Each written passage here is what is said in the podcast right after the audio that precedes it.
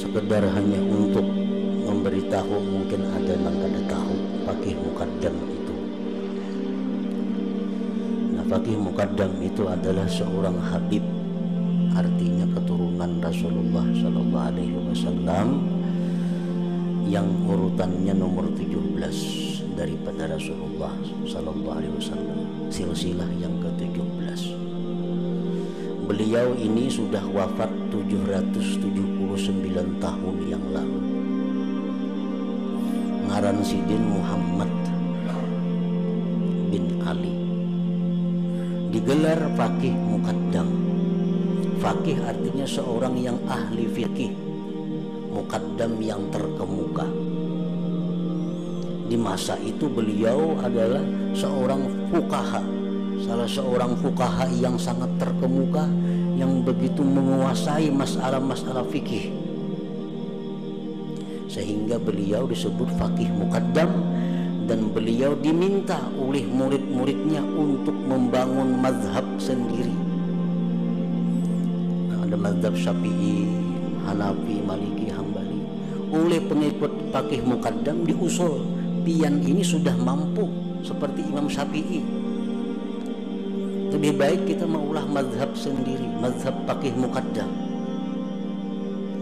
tapi saran-saran itu ditolak oleh beliau beliau walaupun merasa sangat dalam sudah ilmunya tetapi beliau masih merasa bahwa beliau adalah pengikut mazhab Imam Syafi'i radhiyallahu anhu.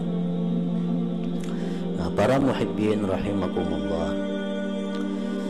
Beliau dikenal sebagai wali karena mencukupi syarat-syarat orang jadi wali.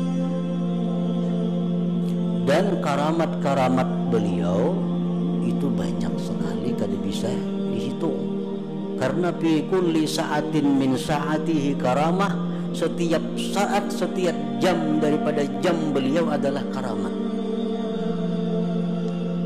beliau mundar mandir ke Sidratul Muntaha sampai 70 kali sehari. Sidratul Muntaha.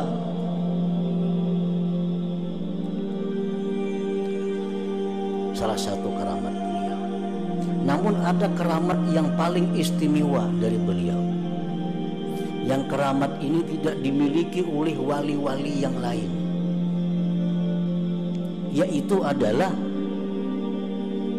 banyaknya aulia-aulia yang berasal dari keturunan beliau sampai hari kiamat nanti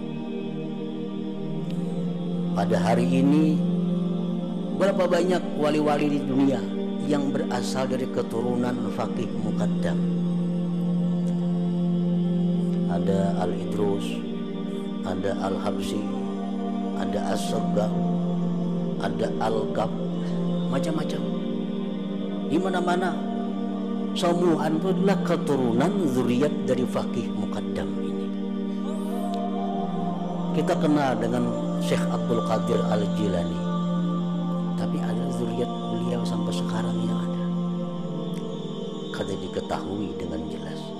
Nah sedangkan zuriat dari Pakih Mukaddam sampai hari kiamat bertaburan di seluruh penjuru bumi di mana-mana yang memegang wilayah kewalian dari Allah Subhanahu. Nah, jadi itu karamat yang paling besar.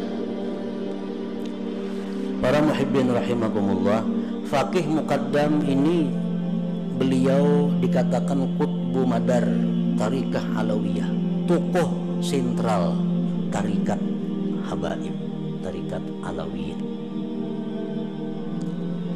biasa tarikat al-qadiriyah itu pemimpinnya Syekh Abdul Qadir al-Jilani ada tarikat Sammaniyah pemimpinnya Samman al-Madani nah ada tarikah habaib nah, tarikah Bani Alawi atau tarikah Alawiyin pemimpinnya adalah Fakihul Muqaddam Muhammad bin Ali Ba'alawi tadi. Nah kita di majelis kita ini banyak mengamalkan wirid-wirid yang berasal dari tarikah Fakih Muqaddam ini. Oleh karena itu kita memperingati wafatnya beliau dengan harapan itu bisa menumbuhkan kepada kita kegairahan semangat untuk kembali mengamalkan apa-apa yang beliau ajarkan. Baik itu berupa ilmu atau amaliyah kepada kita. Para muhibbin rahimakumullah. Ada keramat daripada beliau yang disebutkan bahwa beliau ada mempunyai seorang pembantu. Pembantu beliau ini suatu hari berangkat ke Afrika. Berapa lama di Afrika? Datang kabar kepada keluarganya bahwa pembantu Pakih Mukaddam itu meninggal dunia. Keluarga pembantu ini datang kepada Fakih Mukaddam mengabarkan wahai Fakih bakas pembantu pian dahulu itu mati Afrika ini ada kabar Pak Atraka ra'sahu qalila Fakih Mukaddam menundukkan kepalanya sesaat Beliau menjawab lam yamut dia belum mati. Ujar keluarganya di mana yang tahu belum mati ini habar sudah ada nih mati. Ujar Sidin aku tadi sudah mengontrol ke surga kada terdapat minyak. Aku sudah mengontrol surga ada pembantu pun itu. Maka orang jadi pembantuku itu ahli surga ujar Sidin sudah lagi surga nang lantai satu lantai dua surga eksekutif surga ekonomi sudah kada ada membantu berapa lama kemudian muncul? Kan hidup juga masih sekali.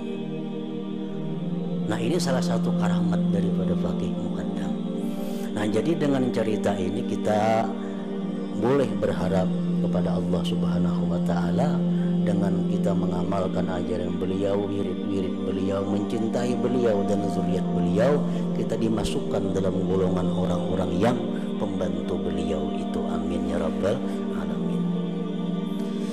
Nah, para muhibbin rahimakumullah, beliau ini meninggal dunia malam Jumat.